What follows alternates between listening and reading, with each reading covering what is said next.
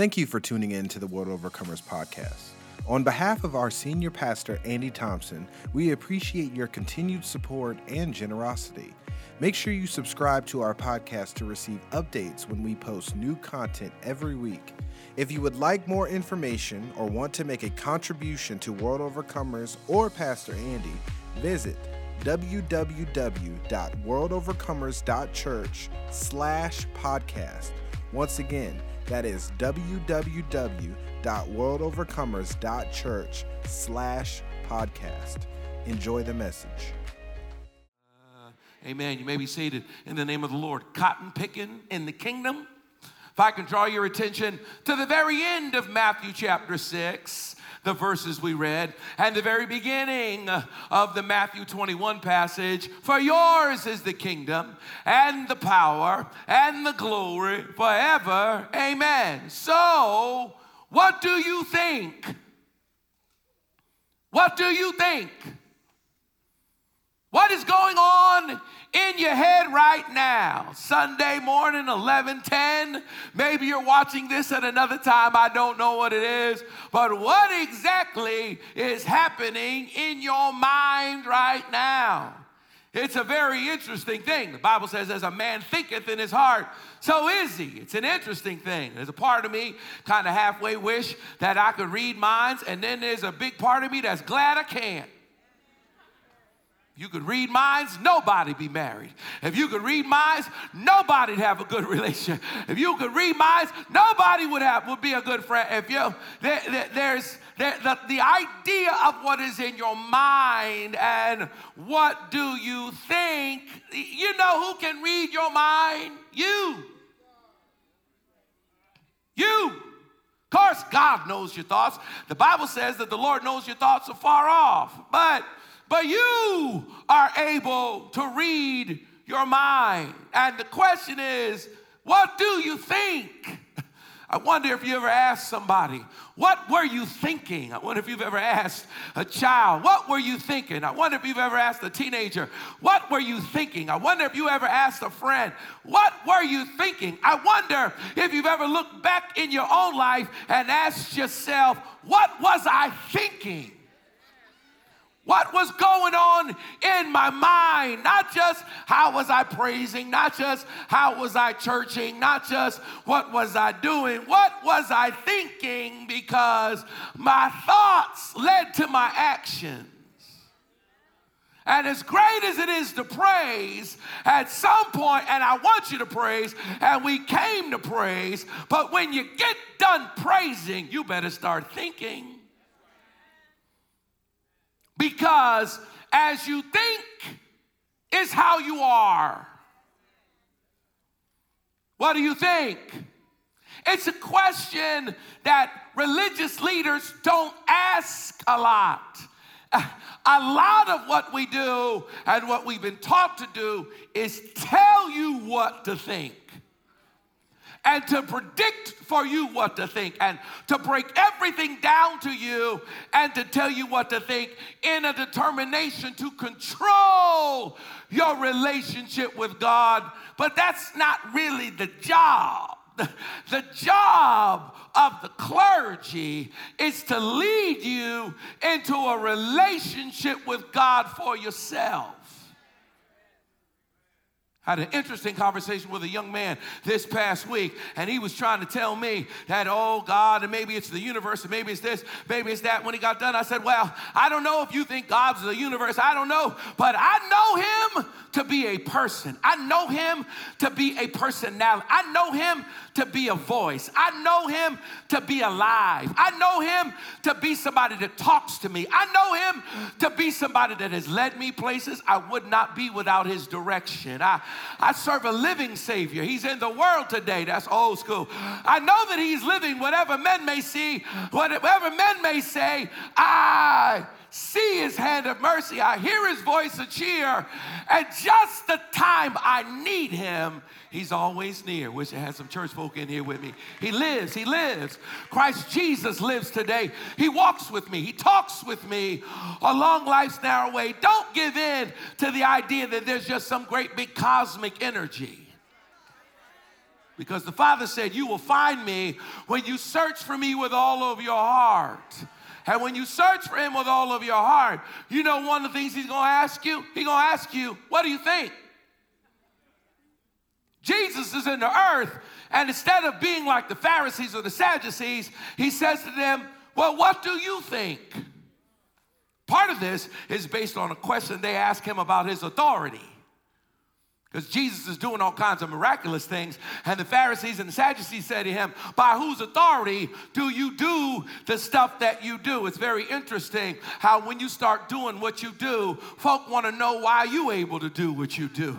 Folk want to know why you able to act the way you act. Folk want to know why you're able to be the way you are. And Jesus' answer to them is, Well, let me ask y'all a question. John's baptism, where did it come from? John's baptism, where did it come from? And it made them come together and have a conversation because they didn't know exactly what to say because they knew that if they if they if they said John's baptism was from God then Jesus would have said well then why didn't you believe in him but if they said that John's baptism was not from God and John's baptism was a baptism of repentance and repentance means change. Repentance means metanoia. Repentance means change your mind. John's baptism was about getting in the water one way and leaving another way. John's baptism was a symbol that the way that you have been thinking is not the way to think. You need to adopt a new perspective about your life. And the way you're going to do that is get into this water and come out. So they were afraid because they knew that they had rejected John's baptism because they were so stuck theologically that they were not able to change their theological perspective, even if it was faulty. My God, just got started and I'm walking heavy already. What I'm saying is, some of the hardest people to get to change their mind is church people. Because we just think we know and we've been raised a certain way and we did church a certain way. Now, here comes John, and John is leading the way for the Messiah who is going to forever change the way that religion is done.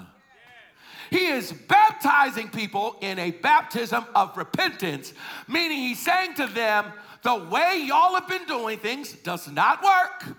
So now I'm gonna take you down under the water. When you come out, you are now going to be preparing for the Messiah who gonna baptize you with fire. And they rejected his baptism because change is hard to do especially when you're in a system that is dependent on your current thought, because it's how you survive. So when Jesus says to them, well, well, well, John's baptism, where did it come from? And they say, well, they couldn't say not from God. They, they could say, if they say from God, then, then he'll say, well, why didn't you follow? And if they say he's not from God, then the people will be angry because they consider John the Baptist a prophet. So their answer was, we don't know. Sometimes when people say they don't know, it's not that they don't know. It's just that they know that if they give the answer that they should give, it's going to get them in trouble. Let me move on. What I'm saying to you is, Jesus says to them, Oh, all right, well, what do you think? And poses a question that I'd like to pose to us this morning, and I'd like us to analyze it for just a minute. And the question I'm starting this little presentation off is well, what do you think? And then Jesus lays out a scenario, a parable, to get them to analyze their thinking. I would like to present this parable to analyze our thinking. I would like my part of the sermon, to be my part of the service, to be a moment in which we can analyze our thinking. Is that all right? Jesus lays out a story and he says, Well, what do you think? A, a father had two sons. He says to the first son, Go work in my vineyard. The first son says, I'm not going. But then later, he changes his mind and goes. He goes to his second son. He says to his second son, Go work in my vineyard. The second son says, You got it. I, I absolutely will be there, sir. And then did not go. Jesus says, Who did right? What was more important, talks or deeds? What mattered more, what you said or what you did? Oh, this is an important question for us to analyze for just a second. I, am glad you're quiet because I want you to think for just a minute because there is a great debate over what's more important, what you say or what you do. Some people feel like talking is enough. Some people feel like deeds is enough. Jesus says to them, What's the bigger thing to do? Now, when I look at the passage, I can't help but see that it seems to me that the first son, who's the older son, and so it says to me that maturity might speak wrong, but does right. If you in here and you the oldest, I happen to be the oldest of eight children. And so I can feel a certain kind of way being the oldest, and certainly being the oldest, being the responsible one, sometimes your mouth gets you in trouble. And you end up saying stuff that might almost get you knocked out. But you were taught right. And so, even if your mouth was wrong for a minute, your deeds lined up. The first son said, Nah, I'm not going. But later changes his mind and goes. The second son knows all the flowery speech. You got it, sir. Put a sir in there just to sound respectful because babies know how to sound respectful and then still do whatever they want to do. We'll just leave that. Babies know how to butter you up and look like they obedient, but in their heart they know they ain't gonna do what you want them to do. Babies like to ask for forgiveness, not permission. Second son says, You got it. I'm on my way, but doesn't go. Jesus says, Well, who did right? Who was it that did the right thing? And they say, The first. And then Jesus says, Wow, it's amazing that you all are able to see that. Because what has happened is that the tax collectors and the harlots, the, the, the, the prostitutes, the, the that what they have done is they have leapfrogged y'all in their actions. They have showed you that maybe you church folk are just talk. Now you think that you something because you in church. You think you something because you watching church and you want to wear your spirituality like a mantle and feel yourself because you said hallelujah. And because you know how to wave, and because you speak in another language, tamata, retamata, he coming in a Honda. Because you know how to do that, you think that that talk gets you kingdom. Meanwhile, tax collectors, prostitutes, meaning the folk that you would not ever think would get blessed, end up getting blessed because they realize that this church thing is about talking, but this kingdom thing is about doing. Oh, I need a worship in here. I need somebody to clap with me and let me know that I'm in the right room right now. Talk is awesome, but it's cheap. You can talk in church all you want. If you say amen in here, I'll love you a lot. You nod and look like it. I will, I will think you're amazing if you say amen, because I'm a black preacher and I like people to talk back to me. But after you get done saying amen, amen means so let it be. Amen means all right, now I got to do something different. And unfortunately for us, especially folk that look like us, we were taught talk church more than do kingdom. Now, some of that wasn't our fault because the kingdom wasn't available to us because we were permanent second class, third class, fourth class citizens. We were brought here to do the work and we were enslaved. And so no one was trying to really give us anything that looked anything like kingdom. So they just let us sing good and we sang real good. Even though the Bible says, How can we sing when we're in a strange land? But did nobody sing like the slaves? Don't nobody sing gospel music like black people. Can't nobody make you feel God from their voice like black people. Don't nobody make you feel like you feel in a service like us. And it's what we were taught to do. We were taught to let church be our drug. No, I need a witness in the building. It's how we got through. It's how your grandmama got through. It's how your great grandmama got through. It's how they made it over.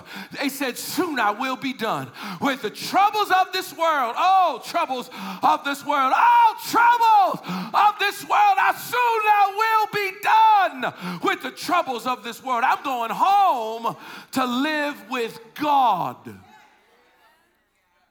because the only kingdom available to them was the heavenly kingdom. Please talk to me. Heaven was what was promised to them. While everybody else got Canaan, they got heaven. Everybody else was allowed to take the Bible or the principles or the word or the kingdom and apply it to their life and live a life they enjoyed. Everybody else was allowed to go from glory to glory. We were made to go from hell to hope.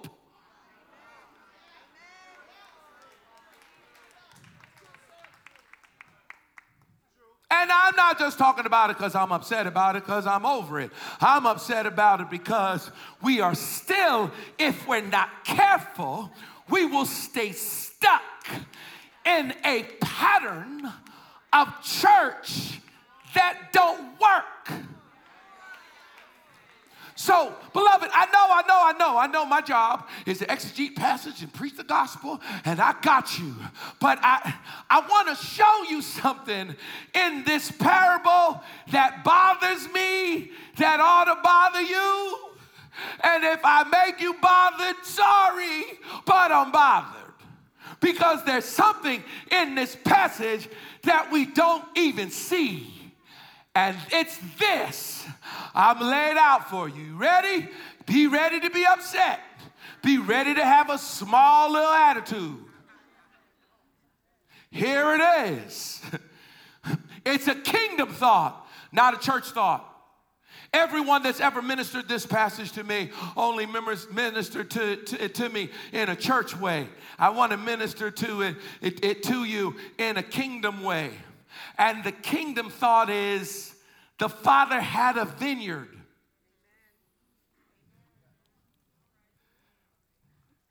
The father had a vineyard.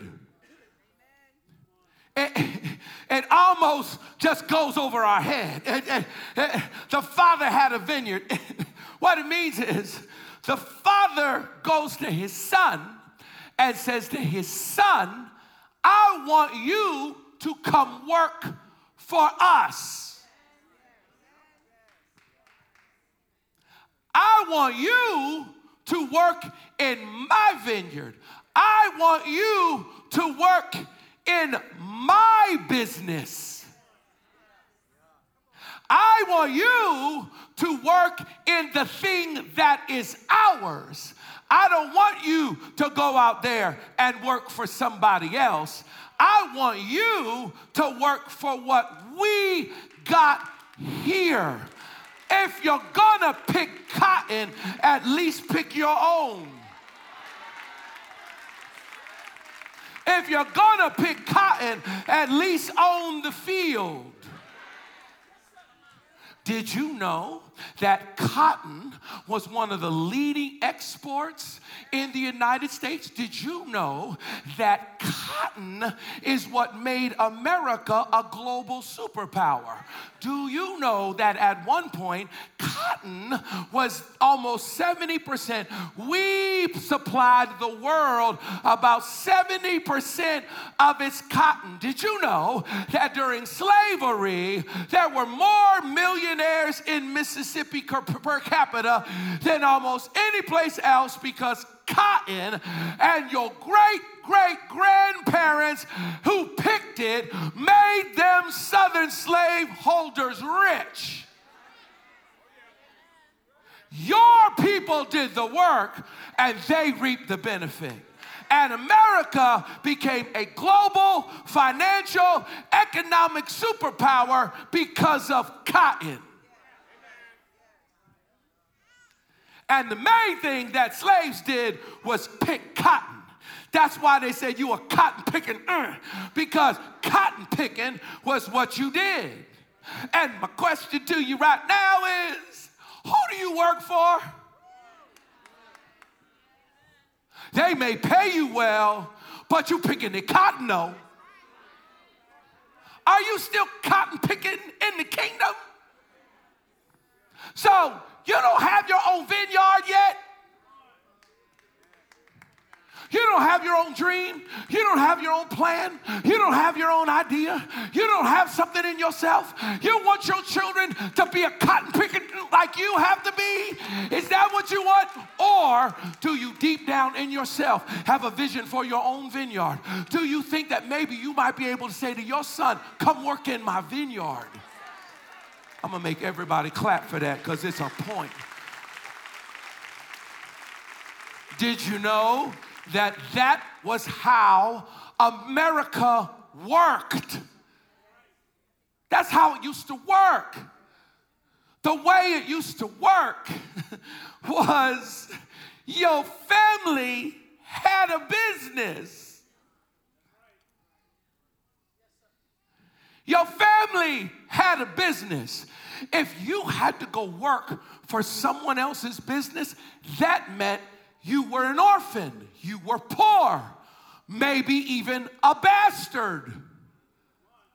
The reason why the name bastard began to have negative connotations is because when you are born in a family, you have access to a business. Your last name is Miller because y'all are Millers. Your last name is Appleton because y'all have an apple orchard. That's what you do. Nobody sent their kids out to school.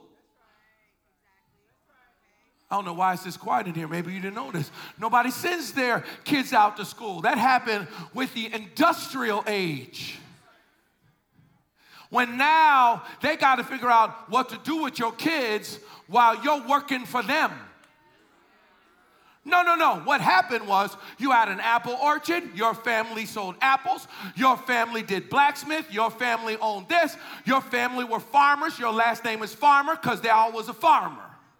And you brought people in to teach your children, but you didn't let your children that far from you because your son needed to learn the apple orchard business.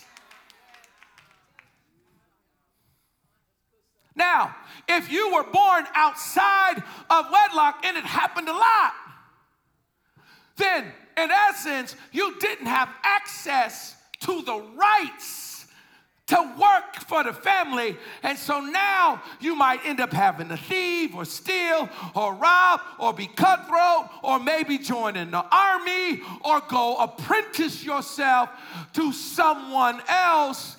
And that's why the name started to have negative connotations. You don't have to have that no more because it don't matter how you got here. God decided to send you and you're here on a purpose and you can turn the whole thing around. It's not how the system works anymore. But my point is, is, but yet and still we need to understand how it used to be.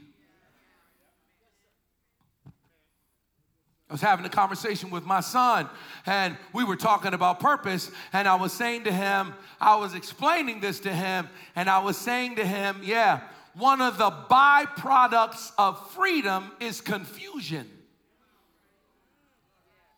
Because inevitably, what happened is some son didn't want to take over the apple orchard business, he wanted to do something else. And so we decided as a society, as a culture, as a country, it's not fair and your whole life shouldn't be decided for you. And just because your daddy's a dentist don't mean you have to be a dentist. And just because your daddy's a doctor don't mean you have to be a doctor. And just because your daddy's a blacksmith don't mean you have to be a blacksmith. And just because your daddy owns trains don't mean you have to own trains. And now we're going to just break it all wide open and you can go be whatever you want to be. And then Barney came along and told you that you were special.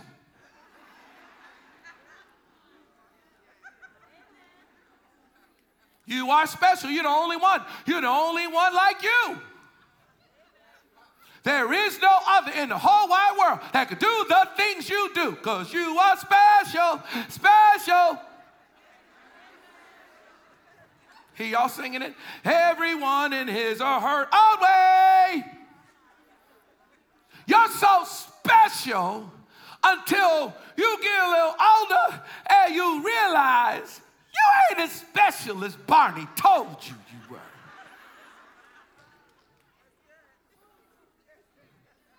Am I the only one that found that out? But now, I understand it. In the determination to not be overly directed, we decided no, no, no. We're to let everybody make their own choices. Didn't used to be that way. There was a time when you had no choices. You did what the family did. That was your job, that was your life, that's who you were. If you was a woman, you didn't have no choices. If you were a woman, in essence, you were a commodity to be traded to, for property. It's a, thanks be to God that we're set free from that, and that's awesome. But a byproduct of that freedom is a generation that is lost, that has no direction and no idea with what to do next. As a matter of fact, we now have decided that at the ripe old age of six, you can decide what you even are. because you're so seasoned at six years old that you can decide if you're a boy or a girl. You're so wise at eight that you could know you're gay. You are so smart at seven that you can decide it, it is a scary moment. And I understand where it comes from. It is a byproduct of the determination to offer freedom. But in our freedom, let's not lose purpose.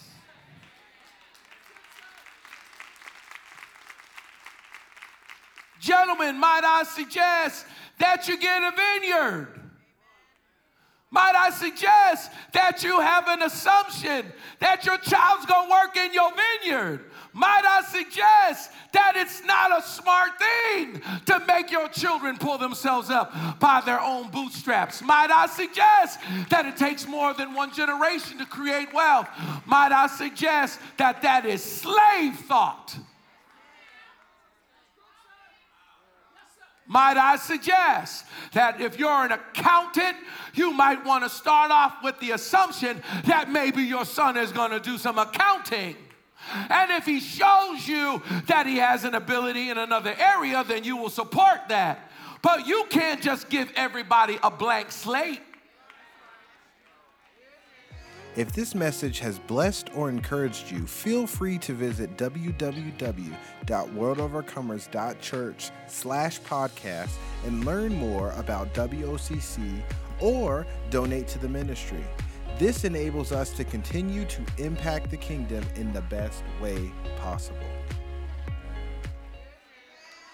Might I suggest, if you are a nurse and if you are a doctor and you have a, you're a woman, you're a dog, you have children, might I suggest that you start with an assumption that they'll be like you? What's wrong with that? What's wrong with assuming that your children will be Christians? Muslims assume that their children will be Muslims. Jews assume that their children will be Jews. Buddhists assume that their children will be Buddhists. But we the only one who want to be free and let our children decide whether or not they to be Christians or not. Let's not get this twisted. I know I said a couple of weeks ago, I let my children decide if they're coming to church. I let them decide now. They 22. I'm making them, not waking them up at 22, making them go to church. But when they were eight, I wish I had a witness in the building. They said, in Jesus' name, they prayed over their food. I need a word. They better say hallelujah. They was on the children's choir, and they better act right or they're gonna get in trouble. They weren't allowed to lie. They weren't allowed to steal. They certainly weren't allowed to take the Lord's name in vain. You got popped if you said Jesus Christ. Your mama would pop you. Matter of fact, my mama got on us so much about saying Jesus Christ that we started adding stuff to it like, help me. Jesus Christ, help me. Jesus Christ. We see her, we say, My Lord. That's what we used to do because you weren't allowed to say his name in vain. I wish I had a witness. I wish I had a witness. There was a way that they wanted you to be. They had an expectation. What is wrong with having an expectation? Ladies, gentlemen, what is wrong with you having an expectation? What is wrong with you going to your child and saying, Why don't you work in my vineyard? Because I got a vineyard. I got something I'm trying to get us to do.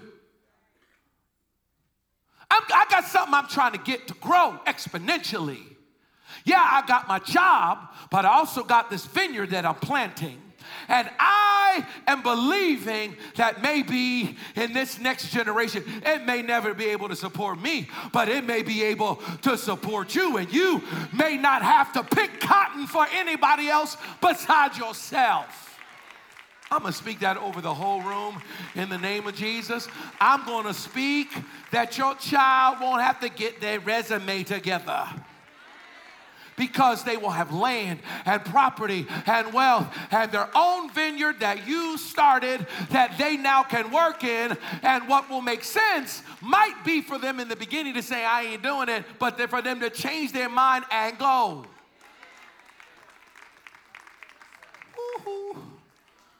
I'm all the way down in this and not even, and I, I'm, I'm stuck again. I'm, I just, I want to challenge you. What I'm saying to you is that when you look at the Bible, you can't just see it in a church way. I want you to see it in a kingdom way. Because Jesus came talking about kingdom. Now I know that when you were taught kingdom, you was taught kingdom of heaven. That, I, I got you. But what I'm talking about when I'm talking about kingdom is I'm talking about the kingdom of God. And the kingdom of God alludes to God's plan on the earth.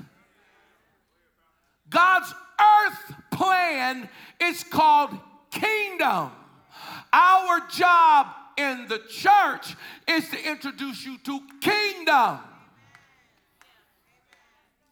When Jesus taught his disciples to pray, he taught them, Thy kingdom come, thy will be done on earth as it is in heaven. Meaning that when he said kingdom, he ain't talking about heaven.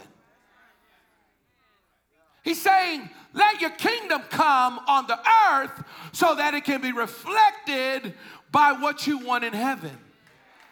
So I know that when you've been taught the Lord's Prayer, me too, we were all taught it just as a church function. Got you, hear you, me too. And I pray it. But when I look at the Lord's Prayer, I really see kingdom principles. When I look at the Lord's Prayer, I actually see a way for kingdom to be established. When I look at the Lord's Prayer, I actually see hints and suggestions for you to break out of picking cotton for others and for you to work for yourself. I'll show it to you right there in the passage in Matthew chapter 6. I'm running out of time, but I'm going to share them with you. In Matthew chapter 6, in verse 7, Jesus says, And when you pray, do not use vain repetitions as the heathen do, for they think they will be heard for their many words. Therefore, do not be like them. So, right off the bat in the beginning, the start of it is the Lord is saying, What's your plan? What's your plan? You won't be successful in vain repetitions. Meaning, we can't be successful if we just keep repeating exercises that are done in vain. I know we apply it to prayer, Pastor. I know we apply it to prayer, Elder Paul. But I'm saying if the Lord is saying that you shouldn't be involved in vain repetition in prayer, it might make sense for you to realize that vain repetition don't get you nowhere. You can't do 2023 the way you did 2022 if 2022 didn't work. You can't do your new relationship like your last one if the last one didn't work. This is a vain repetition. You have to figure out what you're going to do that's unique. If you're going to offer a good or a service, then you want to offer a good or a service that isn't a vain repetition. You don't want to buy a business that's similar to the business that failed in the same location. So there was a chicken place there and it failed. Now you gonna buy it and you gonna put a chicken place there because they ain't taste your chicken. That's a vain repetition. And what's more is you need to be careful that you aren't copying people who what they did never worked. Oh, Lord, help me, Holy Ghost. I know we only apply this to prayer, but can I apply it to life? Don't tell me lessons you learned from some loser. Why would you take swimming dr- lessons from drowning people? Well, this is what my daddy taught me. Did your daddy have property? No. Then why are we talking about him? Honor him for where he was, but don't you want more than that for yourself? Are you really going to be involved in vain repetition? What is your plan? What is God saying to you? What are you going to do and offer that is different and unique and special? You working for a company, you want to step out and do your own thing? Awesome. But you're going to have to offer more than what they offer. You can't just do exactly what they do, or you'll be in competition with them. You're now going to have to have a business plan that's got some extras in it so that you now can compete with them for your clients. Because vain repetition doesn't make you successful. So, right in the beginning of the prayer, before he even starts to talk about the prayer, I see something that is a kingdom idea and not just a church idea. Do y'all see that? Am I by myself? Then, in the beginning of the prayer, he says, Our Father. So, right off the bat, it's our power. It's our power. If anybody ought to understand the, the, the devastation of a lack of our power, it ought to be us. People that look like me and you. Because what has happened is that we have been divided against one another. We have actually been taught to hate somebody that looks like us. There's almost nothing as devastating as a man beaten beat to death by the police. but it's even worse if he's beat to death by the police who look like him. Gentlemen, what is wrong with us that we want to kill one another? What did they teach us? What did they fill us with? A lack of trust and a hate for one another. We scared to do business with one another. We deal with reverse racism. We start thinking that it must be better because it's white. It must be better because it's not like us. And we start feeling like we really doing something if we doing business with them. And we'll overlook doing business with us because they have taught us to hate us.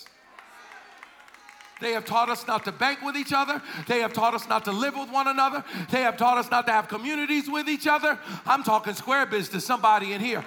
Everybody else come here and live with one another but us. The only time we live with one another is when we're broke and poor and in the projects, but the devil is a liar. We got to be about our own communities. Because as long as we are divided, we will never conquer. I don't care how much praying we do. I don't care how much Jesus we got. If we don't back one another, we will forever be a permanent underclass in this country. I'm preaching to somebody beside myself.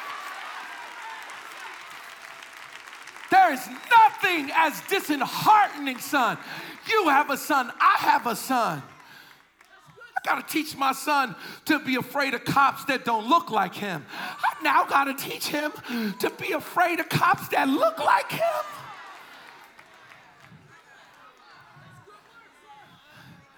Gentlemen, what is wrong with us? Why is everybody else look out for each other but us? Why can't we hook one another up? Why can't we look out for one another?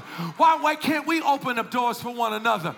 No, we just want to be Esther. We just want to get out of the slums and live in the palace and feel okay.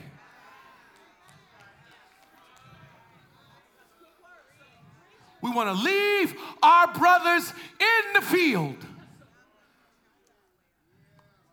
And we want to take our wealth and take our money and go to white churches and just start to be all connected and all mixed in. And we want to just act like, oh, we can be with him now. Yeah, I said it. I'm sorry, but the black dollar needs to stay in the black community. I wish, I wish I had a witness in the building.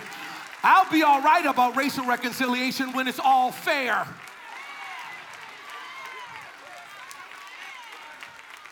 Hello.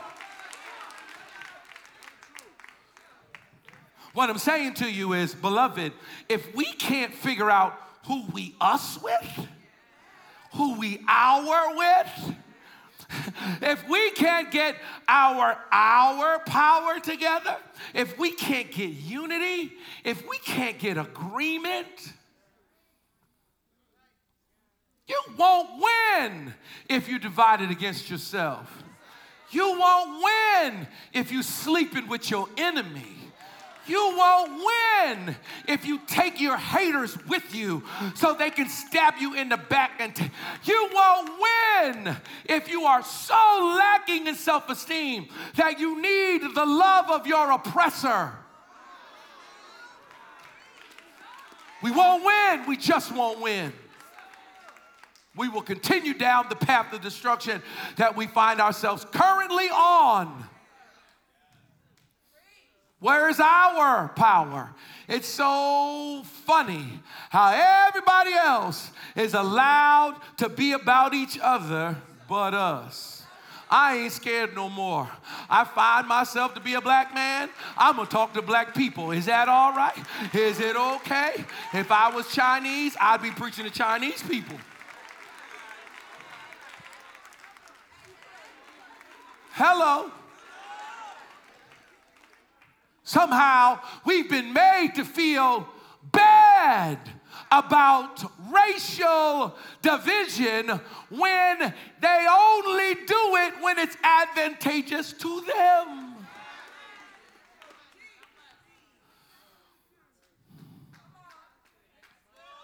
What about our power? What about our fellowship? What about team play? That's why football is such an awesome sport because 11 of y'all, 11 y'all out there, you got to talk to each other. You, got, you can't do it by yourself. Okay, how good you are. At some point, you will have to figure out who's on your side. Can I tell you one of the most valuable lessons to learn? This is from somebody in their 50s. One of the most important things for you to learn is who is for you and who is not for you. I'm gonna speak that right now over everybody in the room. I know you're mad that they betrayed you, but they did it at the right time because they did it before God was about to bless you. You, you would have took them with you if they hadn't shown you where their real colors were. At some point, you got to figure out who is for you.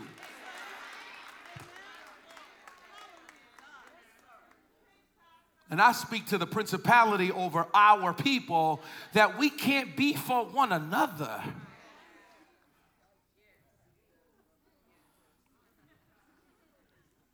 He says, Our Father, our Father, which art in heaven, hallowed be thy name.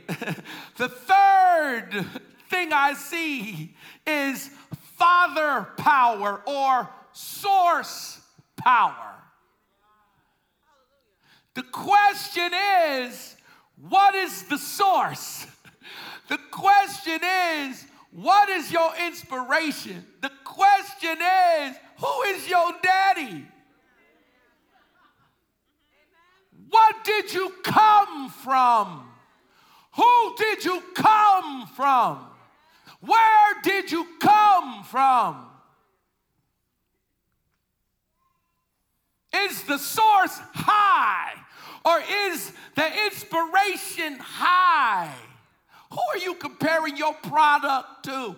What does what is the thing that inspires you? We're all so focused on the finished product without asking ourselves, what's the seed? This is a hard word, especially for me, because I've learned through these years in life that I can't be mad at lemons on a tree if I planted lemon seed.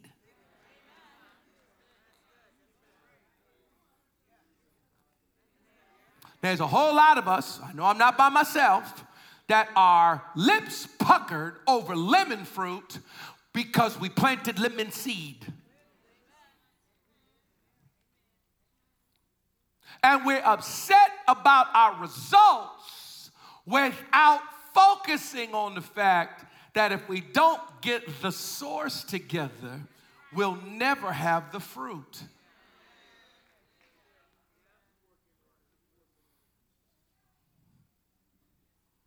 Our Father who art in heaven, our Father who is higher, our Father where the thing is coming down download to us what your plan is for us. Give us a dream. Give us a vision. When the Bible said in the last days he would pour out his spirit on all flesh, and sons and daughters would prophesy, and there would be dreams and visions, you think that that just means to prophesy in church? No no. I'm praying that God will download you a plan, that God will download you some inspiration, that God will download you a vision, that God will speak to you in the night season, that you will have a wisdom that you could not have otherwise. I'm praying that the Lord will speak to you and say, buy that, buy that, buy that, buy that.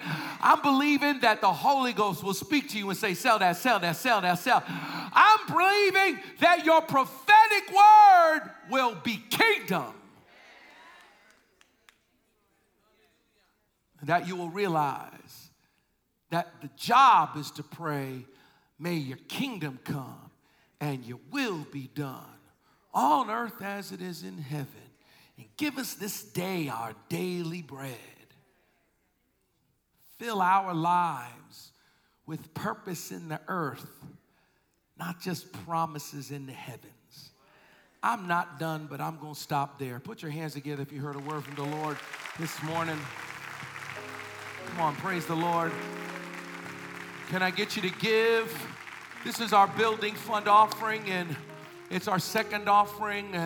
We've been taking up this building fund offering for the building fund. And so if you need an offering envelope, you can simply raise your hand. One of the gatekeepers will come to you and give it to you. There is a QR code. You can take a picture of that QR code. You're watching live around the world. We need you to give. You're watching live around the area. We need you to give. We need you to sow. Your tithe belongs to God.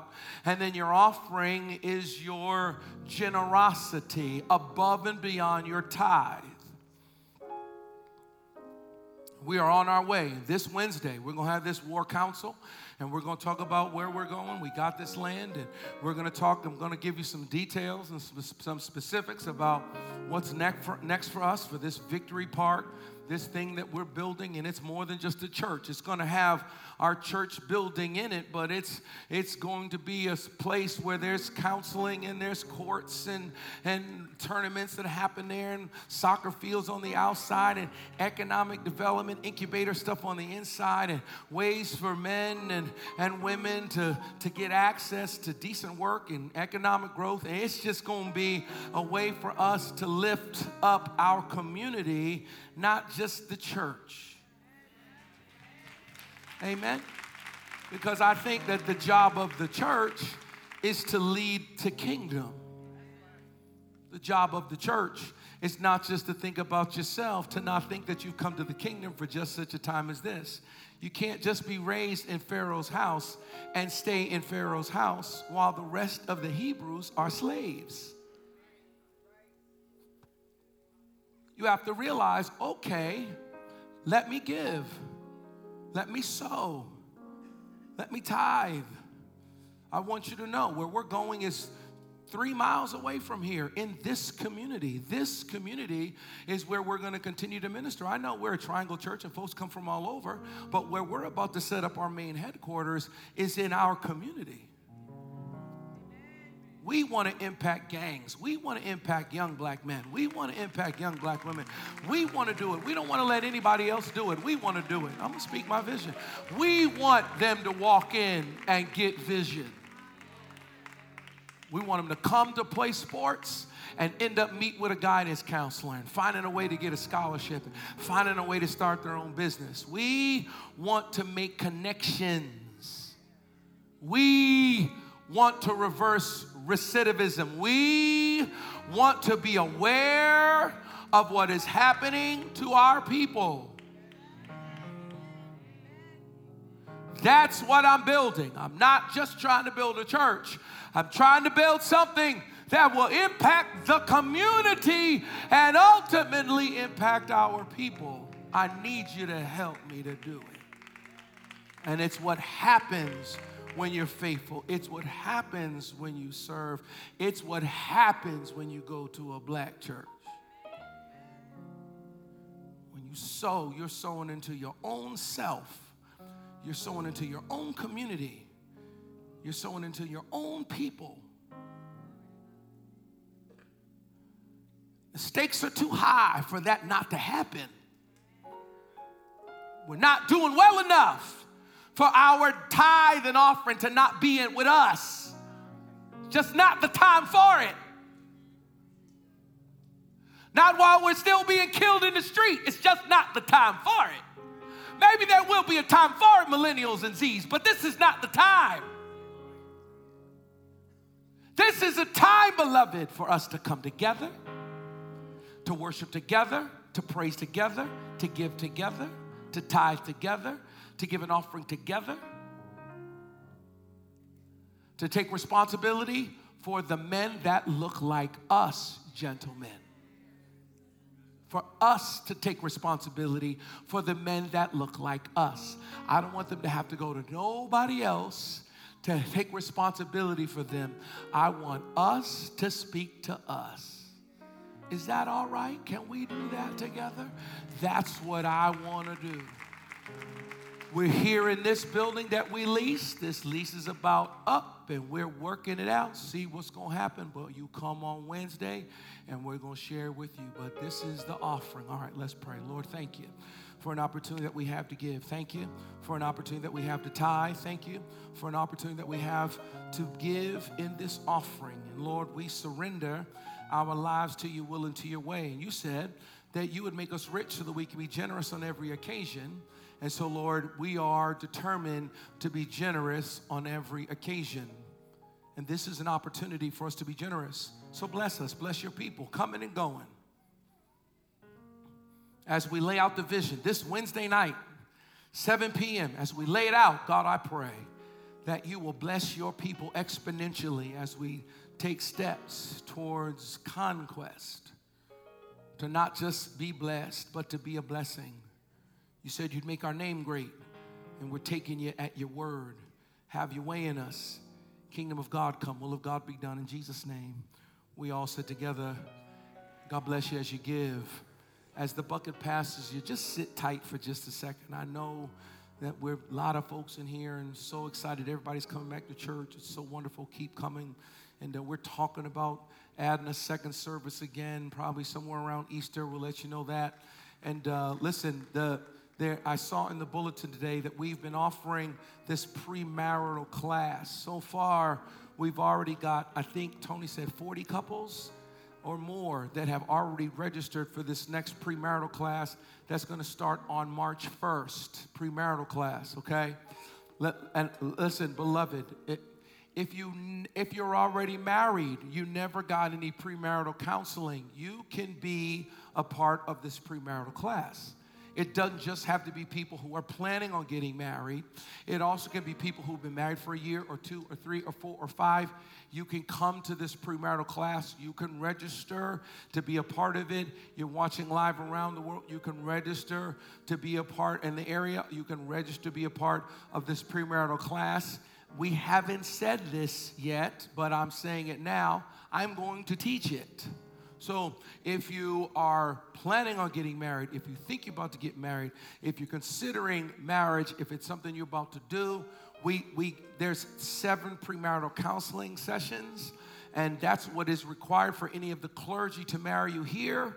And so we're offering that. And so that's in your bulletin, but I mean, it's not in the bulletin that I'm going to teach it, but I am going to teach it.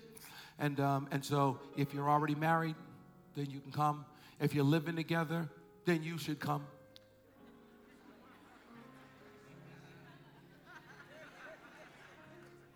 I mean, we're living together, but I'm scared of marriage. Dude, if you're living with a woman, you married. For all intents and purposes. No, he ain't. I got you. But still, come. I'm going to break it down, share some things with you. I'm going to share some things I've never shared before. It's new stuff. I'm rewriting the whole thing. So you can be a part of it. Amen. All right, jump on your feet. Y'all heard a word today. Lord, help us, Holy Ghost. Y'all pray for me. Come on, let's pray. Lord, we just want to thank you and praise you and honor you for an opportunity we had to come together. Thank you for the football team that was with us.